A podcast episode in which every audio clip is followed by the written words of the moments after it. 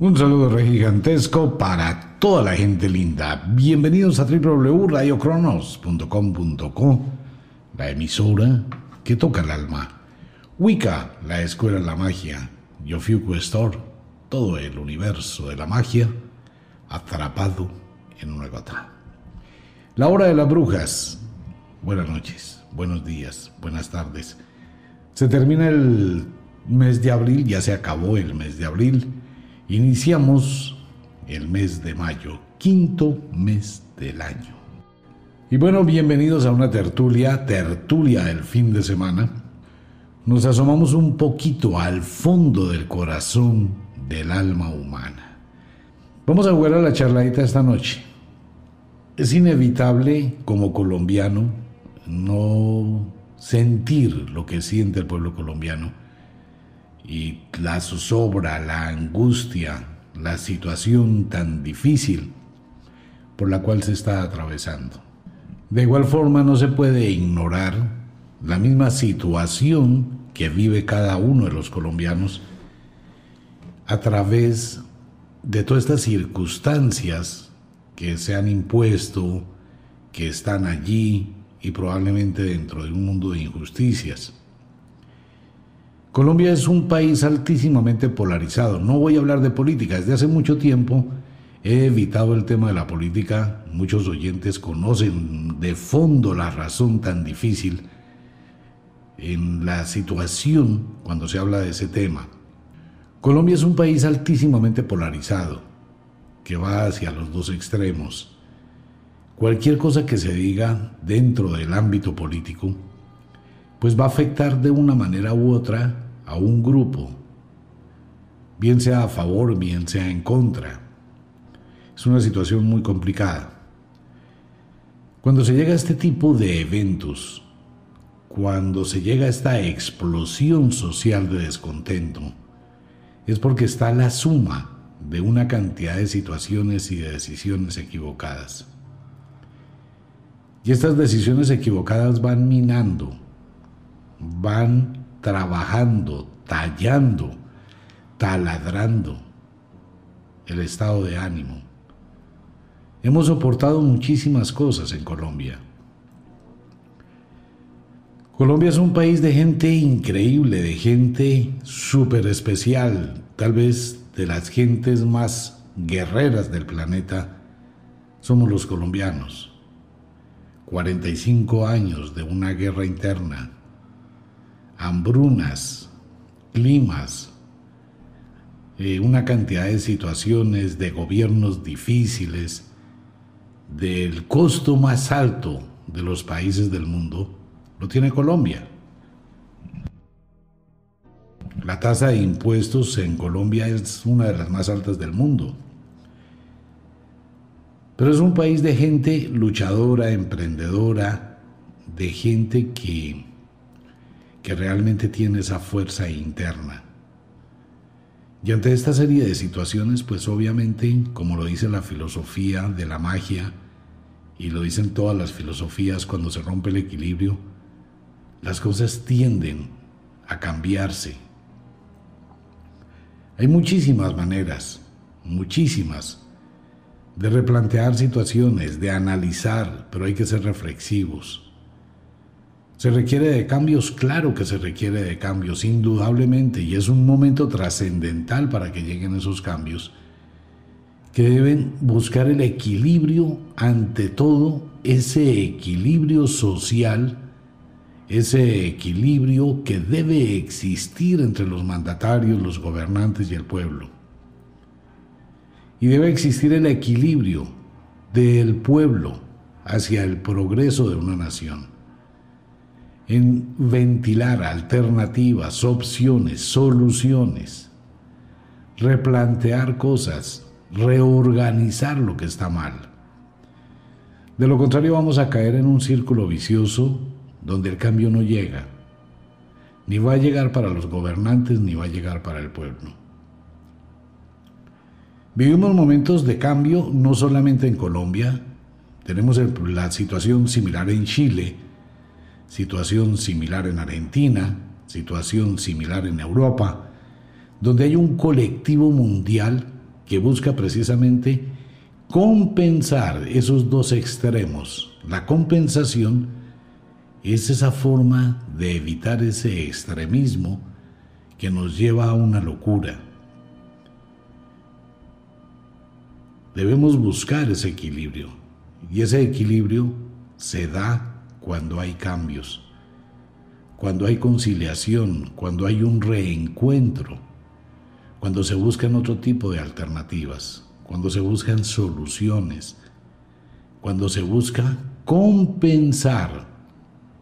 Y debe existir, y existen sin duda las formas, normas, eh, las situaciones que permiten esa compensación. Pero desafortunadamente cuando las cosas se salen de control, cuando uno de los extremos se va hasta más allá del extremo, lo que hemos hablado muchas veces cuando se pierde el equilibrio, pues las cosas terminan en un caos.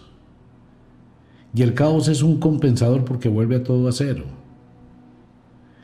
Entonces atravesamos por un momento oscuro que nos va a permitir tener una luz de un nuevo amanecer. Es muy importante tener autocontrol, es muy importante buscar la forma de reflexionar, de tener esa capacidad de análisis, siendo objetivos, buscando los elementos necesarios que nos permitan buscar exactamente ese punto intermedio entre las situaciones.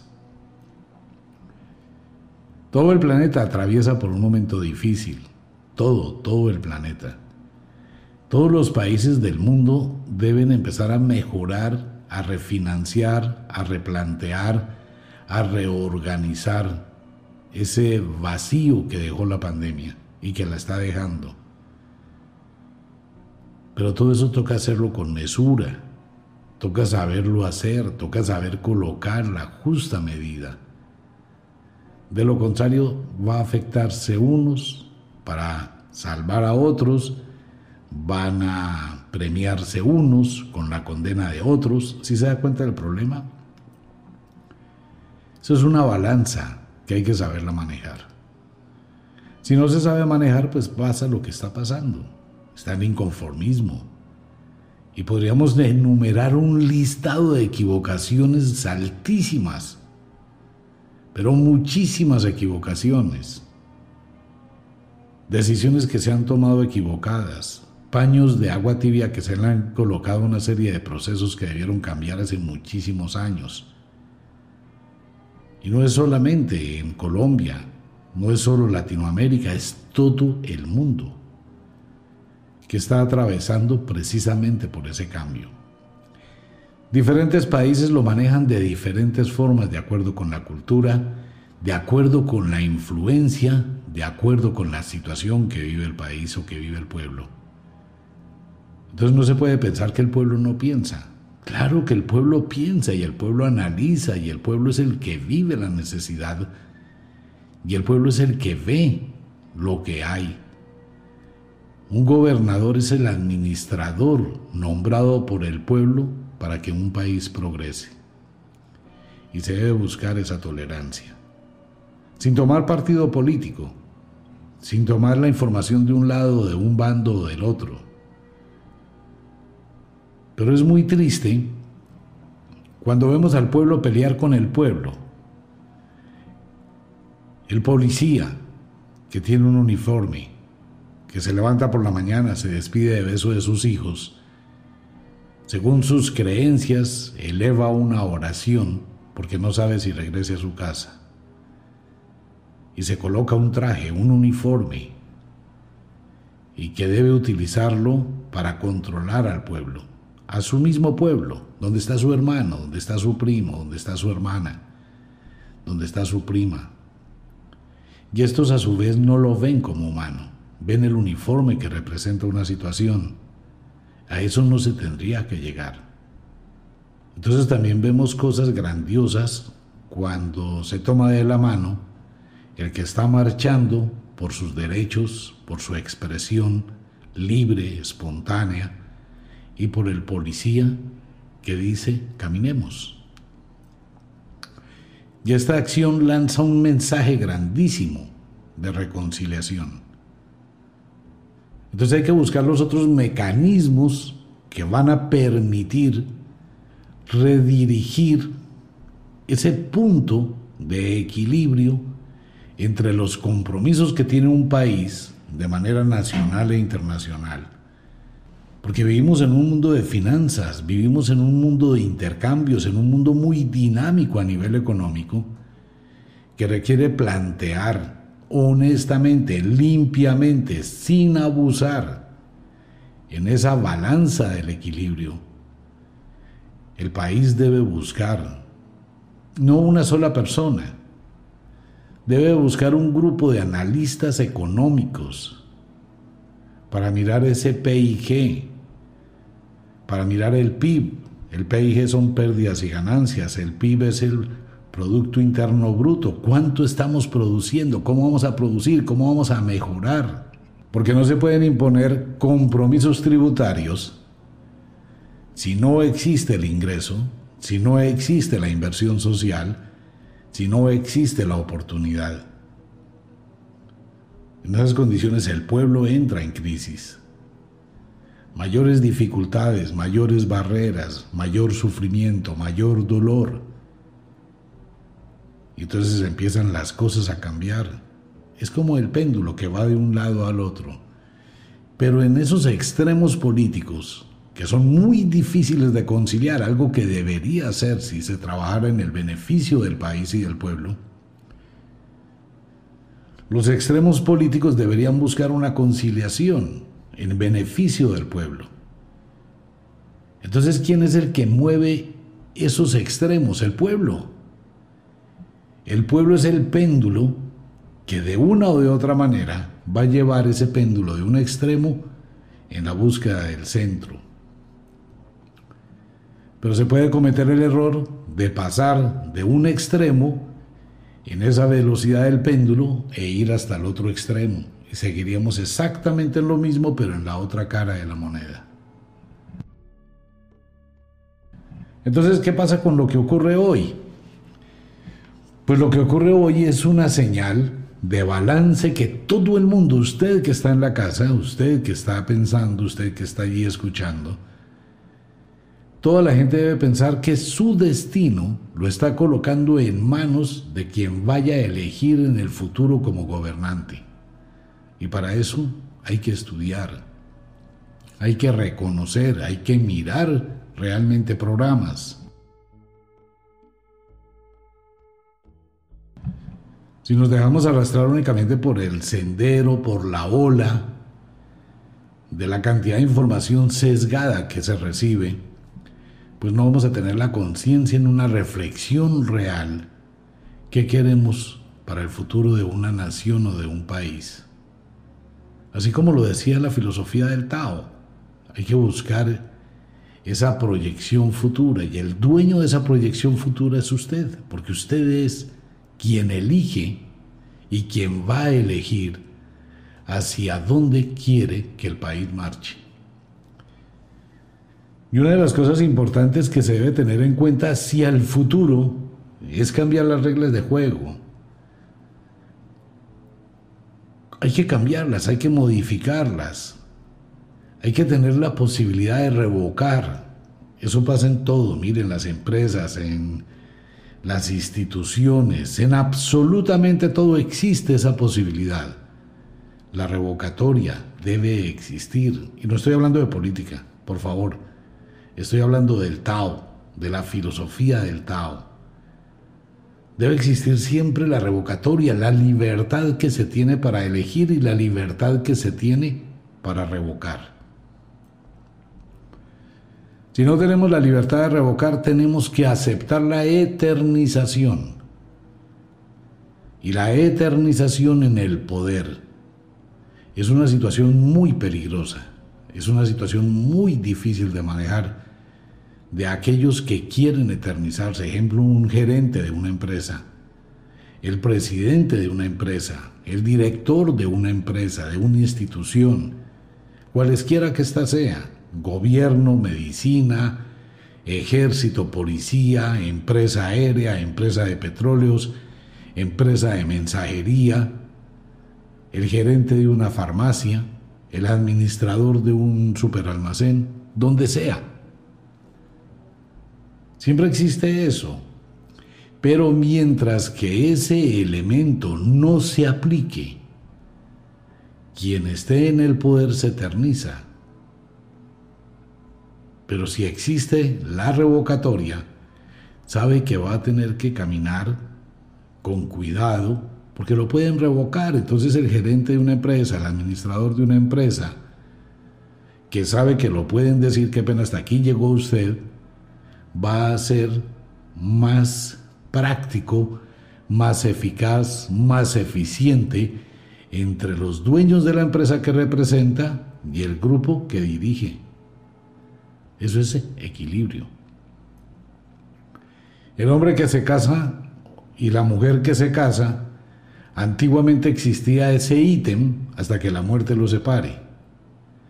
Cuando ese ítem deja de existir y llega el divorcio, la revocatoria del amor, entonces el que quiere mantener viva la relación tiene que qué? Tiene que cuidarla. Cuidar su relación con su pareja, porque sabe que existe el divorcio. Y si la relación cambia, yo le digo, me divorcio. Y se acaba la relación. Pero ¿qué pasaba antiguamente cuando esa relación estaba atrapada, eternizada, hasta que la muerte lo separe? Pues la persona tenía que aguantarse, tenía que aceptar, tenía que sufrir, callar, someterse perder sus libertades en toda su expresión de la palabra. Pero cuando llegó el divorcio ya no existe eso. Yo me canso en mi relación y me divorcio. Esa es la revocatoria del amor. Por eso no es simplemente decir, tenemos un problema y esta es la demostración de la inconformidad con el manejo que se le está dando a la empresa. Sí, eso está muy bien, excelente. Y desafortunadamente tener que llegar a esto es la demostración absoluta y total del descontento de todo un pueblo. Pero de lo que viene de aquí en adelante es exactamente replantear, reorganizar, reflexionar con la cabeza fría, reeducar los parámetros que deben existir.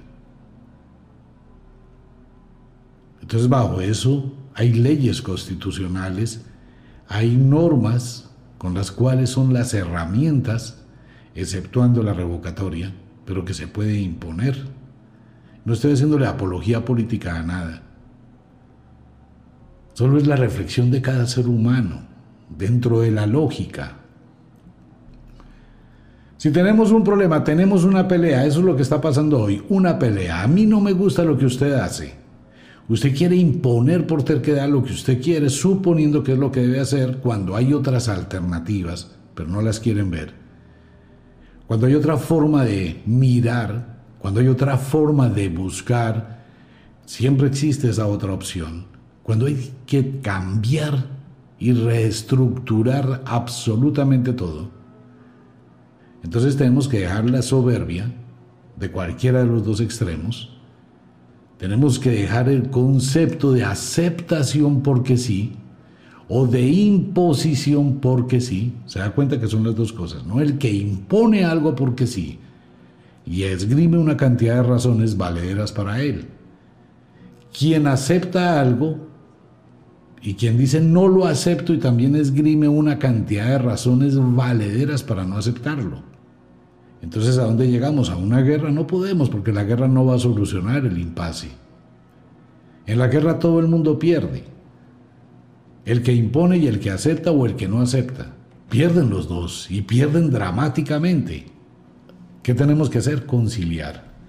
¿Y cómo conciliamos? Usted quiere imponer esto, pero yo no acepto eso.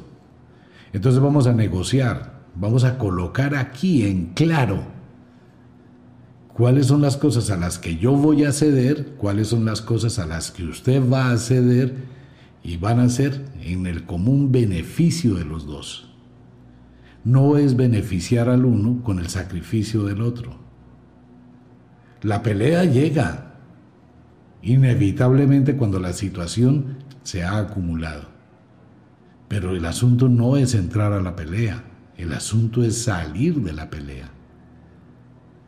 Entonces salir de la pelea se requiere de tolerancia, visión, autocontrol, tener la capacidad del análisis. Los dos tienen que ceder. ¿Para qué? Para que ese equilibrio se mantenga y tenga un constructo hacia el futuro. Pero no se puede imponer un concepto, no se puede imponer porque yo mando, no manda.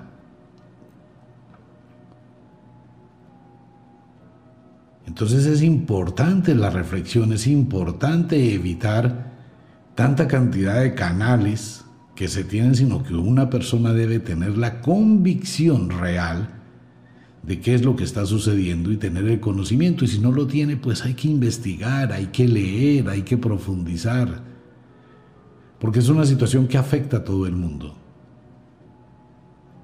Entonces hay que buscar esos puntos, pero es un momento crucial, es un momento trascendental que si se deja pasar, pues el que lo deje pasar va a lanzar un mensaje equivocado.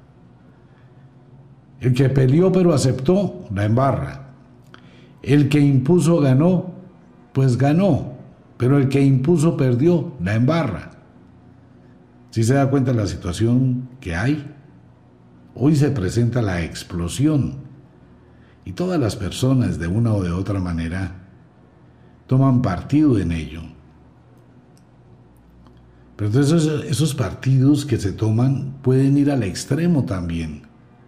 Si se da cuenta los comentarios, ¿no? Unos comentarios son supremamente elevados a favor de algo y otros comentarios son supremamente elevados en contra de algo, pero no se invita a la conciliación no se invita al diálogo, no se invita a reestructurar. Esto es muy importante.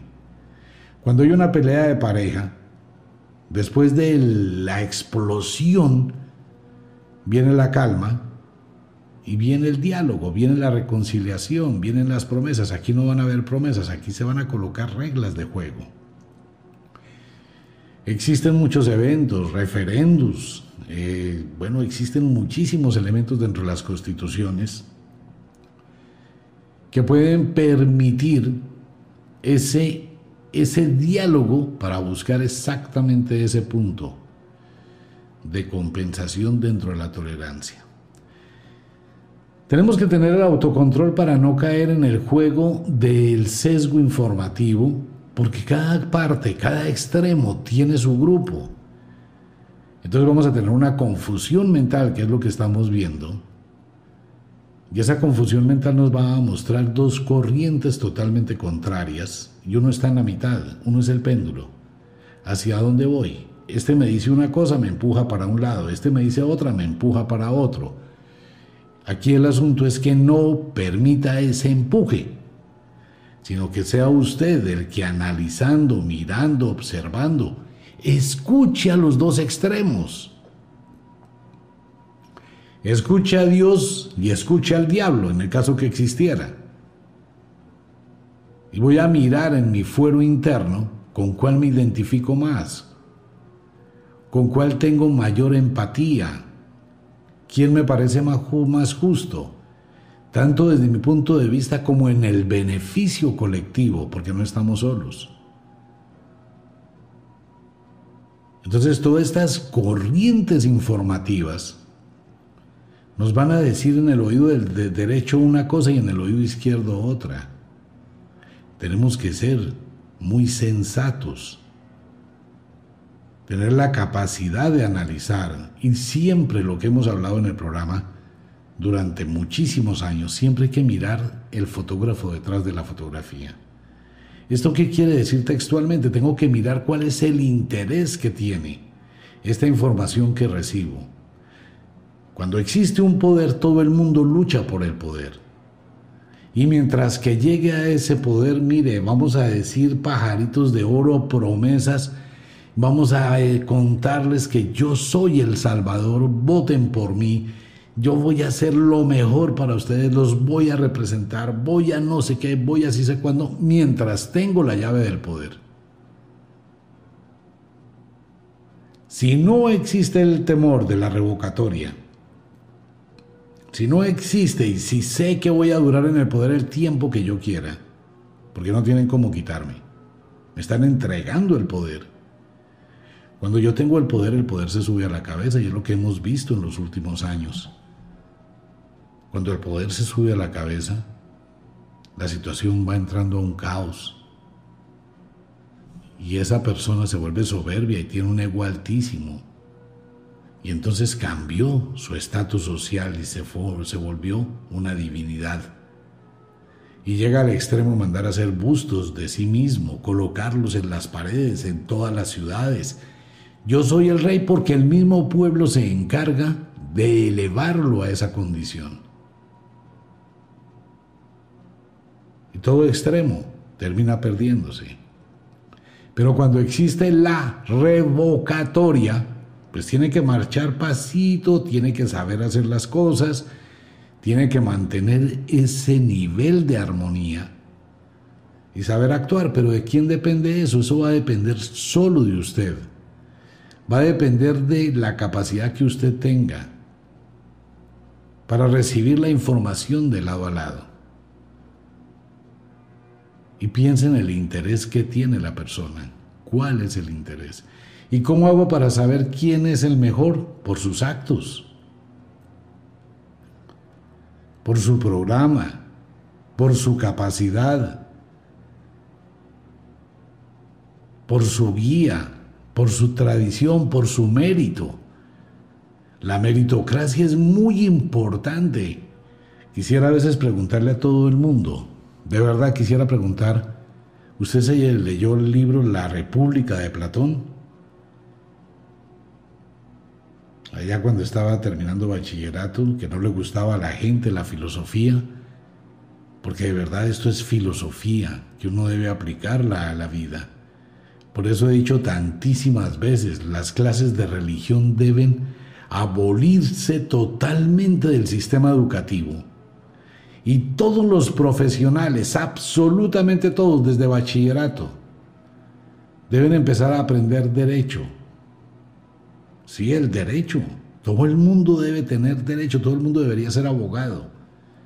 Todo el mundo debe conocer las leyes. Porque así mismo lo dice la Constitución y lo dice la legislación colombiana. El desconocimiento de las leyes no es una causal para cometerla.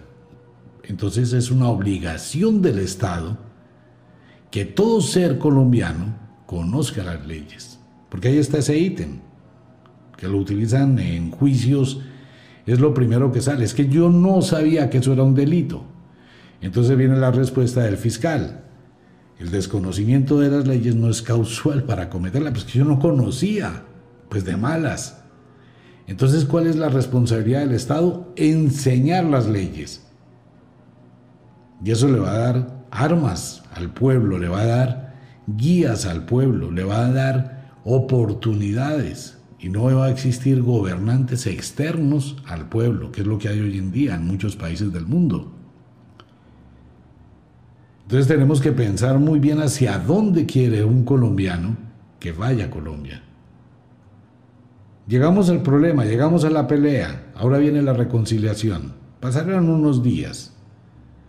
Se tendrán que bajar los ánimos y se tendrá que empezar a ceder. En ese empezar a ceder, entre el que no acepta y el que impone, se debe negociar.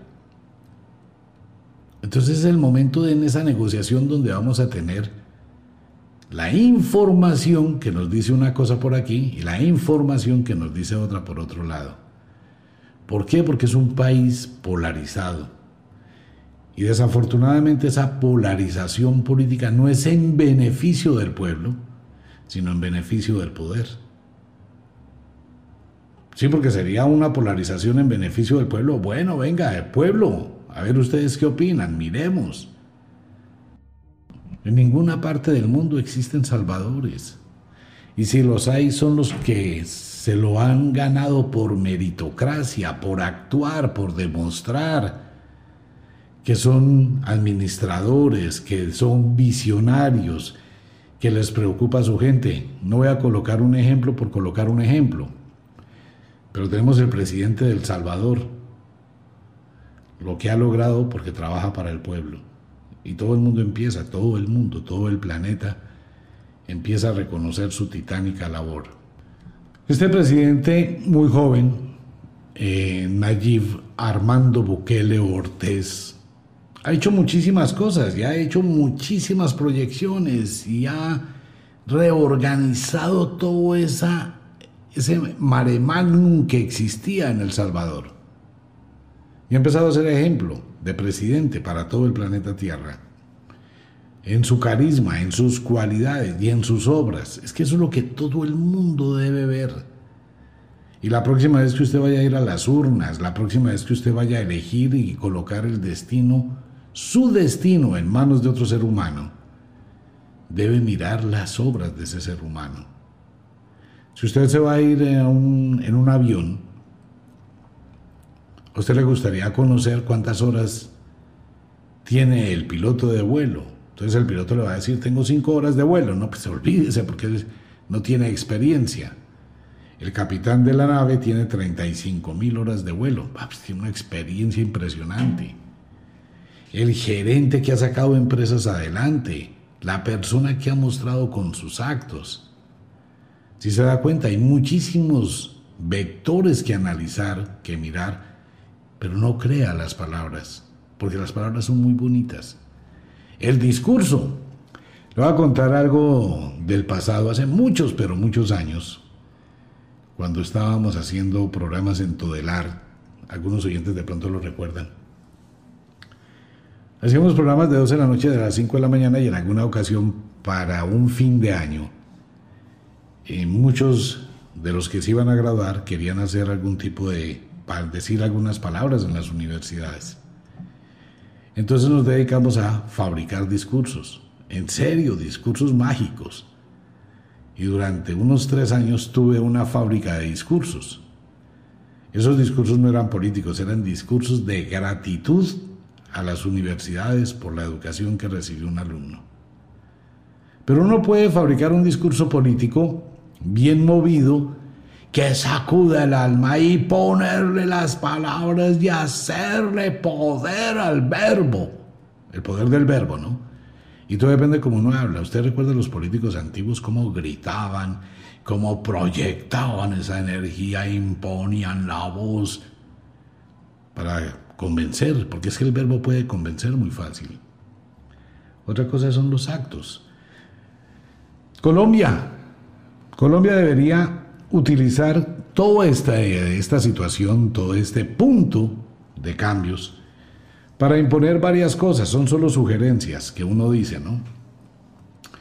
Uno empieza, no me voy a meter en el campo político, de verdad no me voy a meter en el campo político, pero uno empieza a mirar una cantidad de gente que hace cosas y que no tiene ni cinco de conocimiento de lo que está haciendo, y eso lo vemos en las equivocaciones de las entrevistas, que una persona tiene una equivocación fatal, por favor, en lo que estaba expresando directamente el famoso cuento de los huevos, pues hombre, eso es totalmente descabellado. Usted no sabe cuánto vale una docena de huevos, mucho menos va a saber todo lo que está tratando de imponer.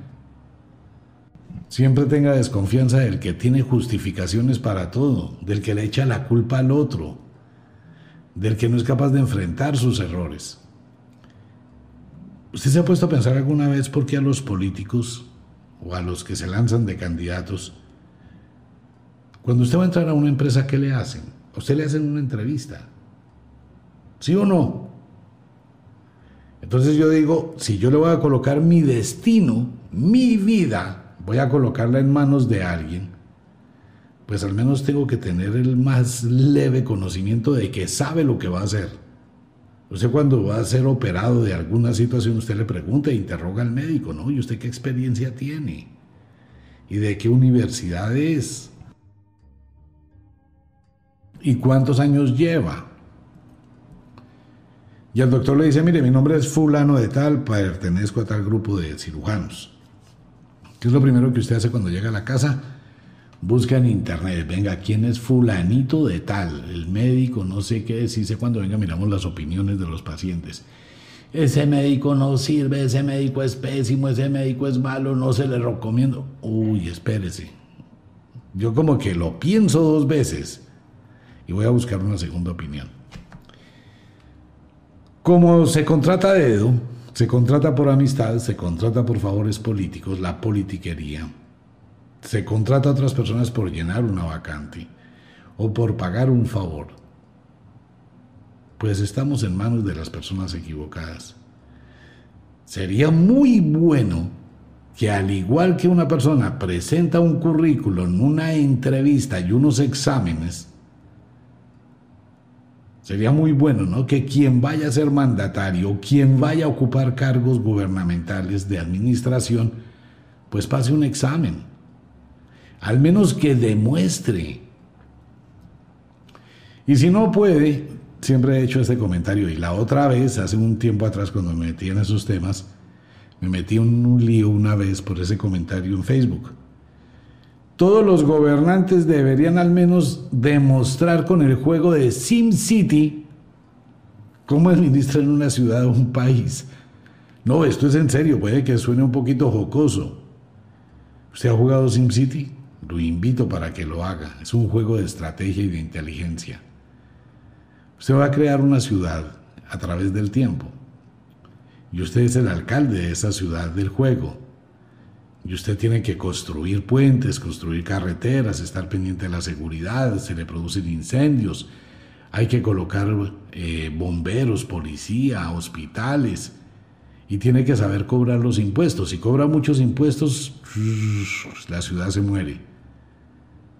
Si los deja muy bajitos, no tiene plata para pagar. Es un, es un, un juego de estrategia mental SimCity. Eso sería genial, ¿no? Genial, venga, a ver si usted es capaz de administrar un juego virtual antes de tener la capacidad de administrar una ciudad real. Porque si no termina improvisando, ya ven lo que pasa con sus improvisaciones. Los demás países que lograron capotear la pandemia lo hicieron en siempre he dicho lo mismo y siempre seguiré reiterando lo mismo, en el equilibrio. Muchos países no cerraron, no tuvieron una cuarentena brutal de 14 días, 28 días, la gente encerrada en su casa sin poder salir ni siquiera a respirar. Y la economía quebrada. No, no lo hicieron así. Colocaron cambios, hicieron modificaciones, mitad y mitad. No cerraron la economía y tampoco encerraron a la gente y lograron compensar economía con salud. La lograron compensar y han salido triunfantes y han manejado. El virus no se va a ir. Entonces hay que aprender a convivir con el virus y tampoco puedo acabar la economía porque el virus tampoco se va a acabar con eso. No puedo encerrar a la gente porque el virus no se va porque encierra a la gente. Entonces todo ese tipo de cuarentenas y cuarentenas, voy a decir algo que de pronto mucha gente se va a incomodar. Pero ya untado el dedo, untado toda la mano, como decía la abuela bruja. Estos cierres de cuarentena y toques de queda de 24, 36, 48 horas, 72 horas, no sirven para nada. Y eso lo ha dicho muchísima gente en todo el planeta Tierra. No sirven para nada, absolutamente para nada. Y no es algo que estoy diciendo por improvisar o por decir. Tomando en cuenta la información que existe en el mundo por personas especializadas, y si usted se da cuenta, en muchos países del mundo no existe ese tipo de acciones. No la hay. No existe. Porque no sirven. ¿Qué saco yo con estar tres días encerrado? Si el día anterior me contagié y me quedo encerrado tres días, voy a contagiar a toda mi familia. Voy a tener un aumento exponencial del contagio por estar encerrado. Y en tres días no quiere decir que yo no voy a hablar con nadie, ¿no? Pues las cosas siguen, ¿no? Que tiene pico y cédula. sí, más o menos es así. Sí. Que puede salir a una hora de hacer deporte, que las ciclovías están activas, que los parques... Ah, por favor, eso es ganas de molestar a la gente, ganas de oprimir a la gente, ganas de... Igual, y puedo estarme cuatro días encerrado y al quinto día voy a salir con el riesgo también de contagio. El asunto es que debo tomar una responsabilidad individual y colectiva. Individual evitar el contagio. Colectiva mantener el distanciamiento. Es una responsabilidad, es cosa de culturizar, de educar. No otra vez volvemos al cuento, a imponer. Es que el imponer es un lío.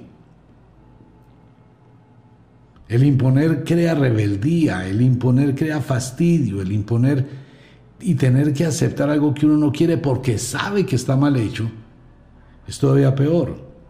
Entonces, debe existir la reflexión, debe existir la conciencia, debe existir el horizonte. Y debe existir la proyección y la posibilidad de los cambios y debe existir la demostración de la capacidad. Mientras que no podamos, mientras que no tengamos la capacidad de contratar dirigentes que tengan conocimiento, que sepan que pueden irse en cualquier momento si la embarran, que podamos buscar un punto de equilibrio en esos dos extremos políticos tan difíciles de reconciliar. Eso está pasando lo que pasa en este momento con Marte y con la Luna. Y sigo hablando de mi tema. Miren, somos humanos Hablábamos que día con unos amigos de allá arriba y teníamos una charla bien interesante sobre ese tema. Hay una carrera espacial China, Rusia, India, Francia, Estados Unidos, la NASA, eh, como 10 empresas privadas, más o menos en este momento, que están buscando colonizar la Luna y colonizar Marte, ¿cierto? Ok. ¿Y qué empezamos a ver? empezamos a ver que Rusia, China, India, tienen un grupito. Entonces ellos son chinos, rusos, indios y no les gusta Occidente. Yo me la llevo bien con la NASA, no me llevo bien con Francia, no me llevo bien con Estados Unidos. Tenemos una guerra fría, tenemos roces. Pero vamos a ir a colonizar un planeta nuevo, virgen. Entonces nos estamos llevando las larvas, la basura mental de la Tierra, de los mismos problemas que tenemos en la Tierra, estamos ya empezando a mirar, ya desde ahorita está pasando eso, están mirando cómo negocian, mire, esta es la franja que va a ser para Rusia, esta es la franja que va a ser para China, esta es la franja que va a ser para Francia, esta, y el que llegue primero. Eso es como cuando llegaron los colonizadores a Sudamérica Toda la tierra que mis ojos ven de aquí hasta allá y el doble, esa es mi propiedad. De nace los terratenientes. Y el sistema, los dueños de la tierra, que son los herederos de los herederos de los herederos, de los que llegaron un día, porque la tierra no es de nadie, simplemente llegaron un día y dijeron, toda esta extensión es mía. Mis hijos son los herederos, los hijos de mis hijos, los hijos de mis hijos, los hijos de mis hijos. La sociedad fue creciendo y como ellos eran los terratenientes que tenían esa propiedad, pues yo la vendo, tengo plata, soy más, soy multimillonario, soy el rey y yo soy el que mando. Eso mismo está pasando en este momento en la Tierra con Marte y con la Luna. Colombia no tendrá oportunidad de tener allá ni siquiera un metro cuadrado. Nunca. Ni en Marte, ni en la Luna, ni en ninguna parte estamos muy retrasados. Entonces estamos llevando los problemas de la Tierra a otro planeta. No estamos yendo al espacio como humanos, con una bandera que sea la bandera de la Tierra. ¿Se ha dado cuenta usted que eso no existe? ¿Cuál es la bandera de la Tierra? ¿El escudo de la UNICEF o de la ONU? La Tierra tiene una bandera, la Tierra tiene un escudo. El Consejo de Ocho de la Galaxia, la Federación de la Galaxia tiene escudo, tiene bandera que está colocada en sus naves. Son símbolos, íconos conocidos en el universo. ¿Cuál es el icono de la Tierra? No, el icono de la Tierra uno es de la NASA, otro es de SpaceX, el otro es de Rusia, el otro es de China, el otro es de no sé dónde. ¿Por qué? Porque no trabajamos como humanos. Vamos a conquistar el cosmos como países. Y todos nos asombramos cuando despegan los cohetes y sentimos esa emoción que vamos dando un paso a paso para la conquista del universo. Pues sí, lo sentimos, pero no vamos. Va a llegar la NASA de los Estados Unidos a Marte, coloca la bandera de Estados Unidos. Y este es mi territorio. Va a llegar Rusia y coloca la bandera de Rusia. Y allá en el Marte, los rusos mirarán a los estadounidenses y los estadounidenses a los rusos. Yo no los voy a saludar porque son rusos. Yo no los voy a saludar porque son yanquis. ¿Sí se da cuenta? Llevamos el problema. ¿Qué está pasando aquí? Lo mismo, uno tiene una cantidad de gobernantes, pero cada uno lucha por su poder, cada uno lucha por lo que desea, cada uno lucha por obtener su ganancia. Cuando eso no debe existir, debe existir que cada gobernante luche por el bienestar del pueblo.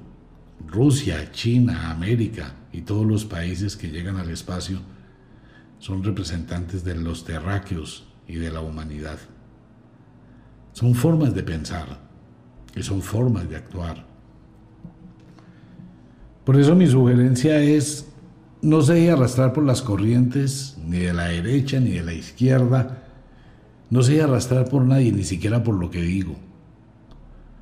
Solamente analice y por favor que de aquí en adelante la visión que usted tenga dentro del universo de la política Trate de conocer un poquito de ello. Trate de mirar, trate de colocar, trate de reestructurar a partir de ahora. Pues viene ese cambio. Se van a sentar que tener mesas de diálogo, mesas de negociación. Pero no se puede cuando se cometen injusticias. Cuando voy a decirle que le voy a dar prebendas a los que tienen que firmarme algo y aprobarme algo en contra del pueblo. Eso se quedó, eso sí quedó muy mal visto. De verdad, eso por debajo de la mesa está muy mal visto. Venga, yo le voy a decir a usted, tome, le voy a dar un regalo, le voy a dar una prima, le voy a dar un detalle. Venga, lo estoy sobornando, pero dentro de 15 días voy a colocar esto y usted me autoriza. Eso no estuvo bien. Hay muchas cosas que no están bien muchísimas, que es lo que lleva a este caos. Pero la ventaja del caos es que permite que se vaya para el orden. Bajo una sana reflexión, bajo un pensamiento objetivo. Se viven situaciones difíciles, sí, pero como decía la abuela bruja, para que las cosas mejoren hay que empeorarse. Y cuando se empeoran es cuando se encuentra una respuesta cuando se encuentra un horizonte, cuando llega esa reconciliación. En la reconciliación negociamos. En la reconciliación empezamos a mirar. Entonces las personas que actúan en esa reconciliación deben tener las capacidades suficientes para representar a un pueblo y representar a un gobierno. ¿Cómo vamos a mejorar entre todos? ¿Cómo vamos a iniciar ese viaje en ese barco? entre todos. No debe ser Rusia, no debe ser China, no debe ser Estados Unidos, debe ser la humanidad la que conquista el espacio. Debe existir una bandera que envuelva a todos los humanos, un símbolo que represente a todos los humanos. Y los que están en Marte son humanos. No deben existir fronteras de planetas, eso decían mis amigos de allá arriba. Porque la misma guerra que tienen en la Tierra, la misma basura de guerra, van a llevar a otro planeta y seguirá. Igual pasa con las situaciones de los pueblos. Debe existir esa equidad, esa sensatez, no de imponer y no de aceptar, sino los complementos para negociar es escuchar al otro, es mirar la necesidad del otro, es colocarme en el otro. Contaba una historia de Kadaicha. Después les vuelvo a contar las historias de Kadaicha.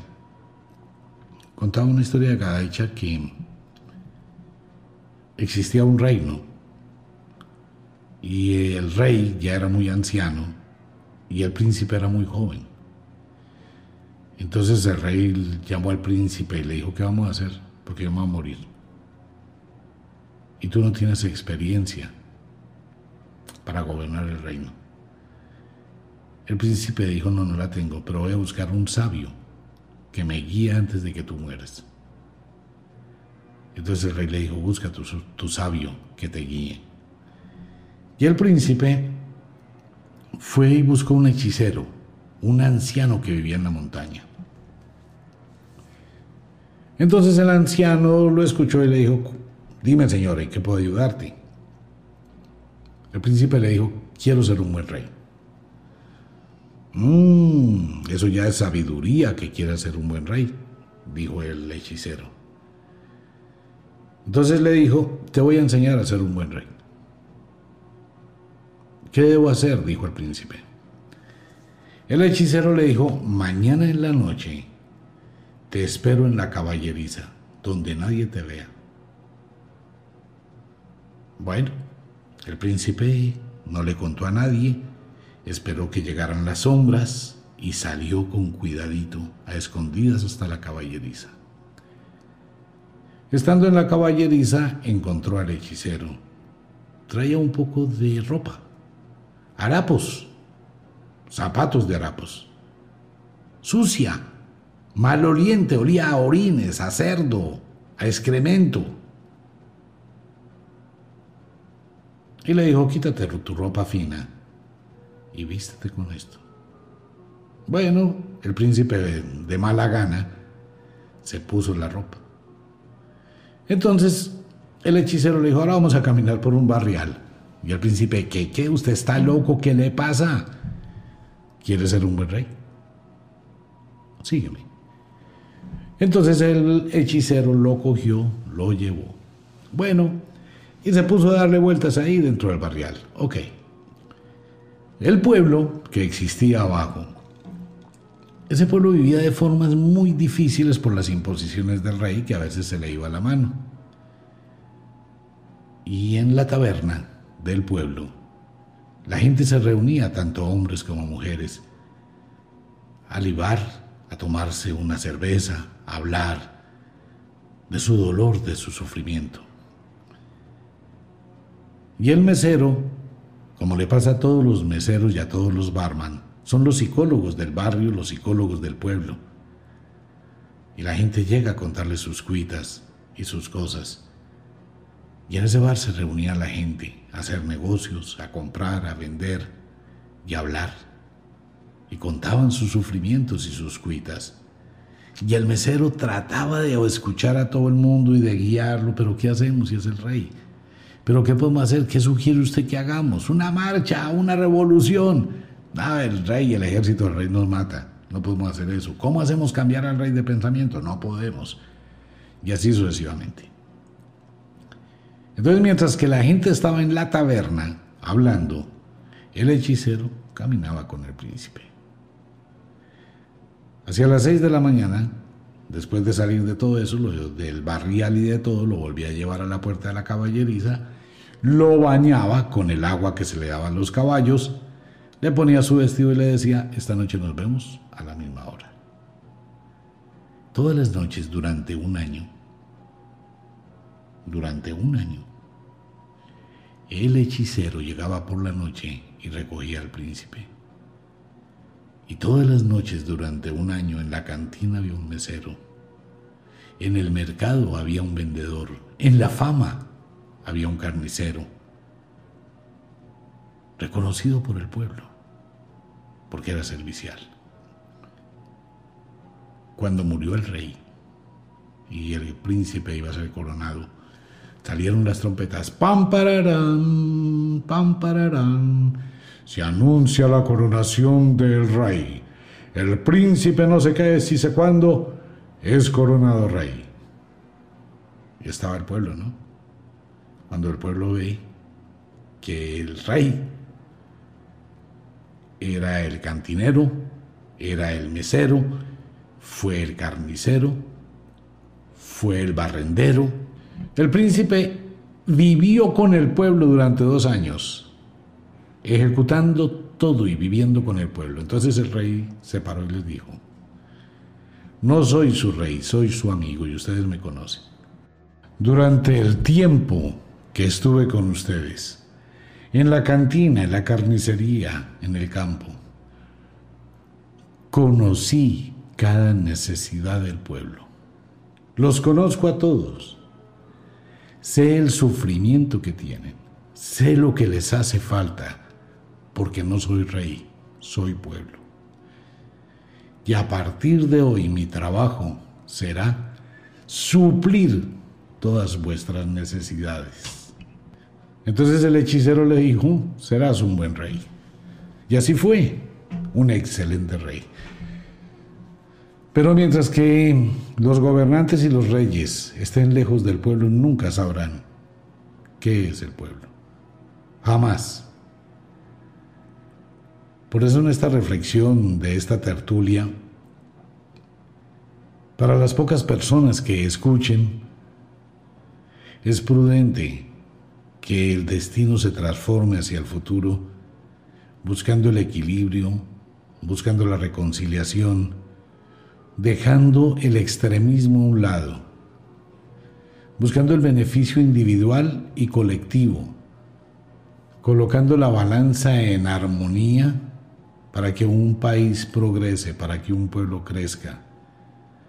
Es en el tiempo del futuro los gobernantes pasan, se van, disfrutan de su plata, disfrutan de sus riquezas, disfrutan de su vida, pero los pueblos permanecen y los países permanecen dependerá del pueblo que sepa elegir a quién le coloca la administración de su propio pueblo. Invito a todos los oyentes a que tengan un poquito de reflexión, a colocar en su corazón un poquito la reconciliación, a mirar alternativas, a mirar todas las situaciones, a escuchar y negociar, venga, eso que está diciendo no es justo porque esto es aquí así y aquí así, pero venga, buscamos esos, esos elementos que nos pueden unir, porque tienen que unirnos, porque el país no se puede desbaratar. Tenemos que hacer un tejido social, un nuevo tejido social de beneficio para todos. No es beneficiar a un gobernante, es beneficiar a un país. Y hay que recordar que el país no está solo en el mundo existen los compromisos internacionales, existe nuestra imagen internacional. Pero hay que evaluar todo, hay que analizar todo. Y es un buen momento, excelente momento, si se sabe eh, aceptar, si se sabe aprovechar la coyuntura, si se sabe administrar el momento, pues se pueden hacer muchísimos cambios sustanciales y fundamentales. De lo contrario, enviaremos un mensaje de improvisación momentánea con la aceptación de lo que se quiera. Y cuando eso se hace, se hace lo que hace la boa constrictor con la presa. Cuando la presa cede el aire, la boa aprieta más. Cuando la presa no lucha y se defiende y vuelve a soltar el aire, la boa aprieta más. Pero si la presa lucha y se engrandece, la boa la respeta. Solo es un programa para reflexionar, para pensar. No es un programa para tener una conducción o una influencia política. Es un programa únicamente para reflexionar un poquito y buscar siempre el equilibrio, el bienestar de todos. Un abrazo para todo el mundo. Nos vemos.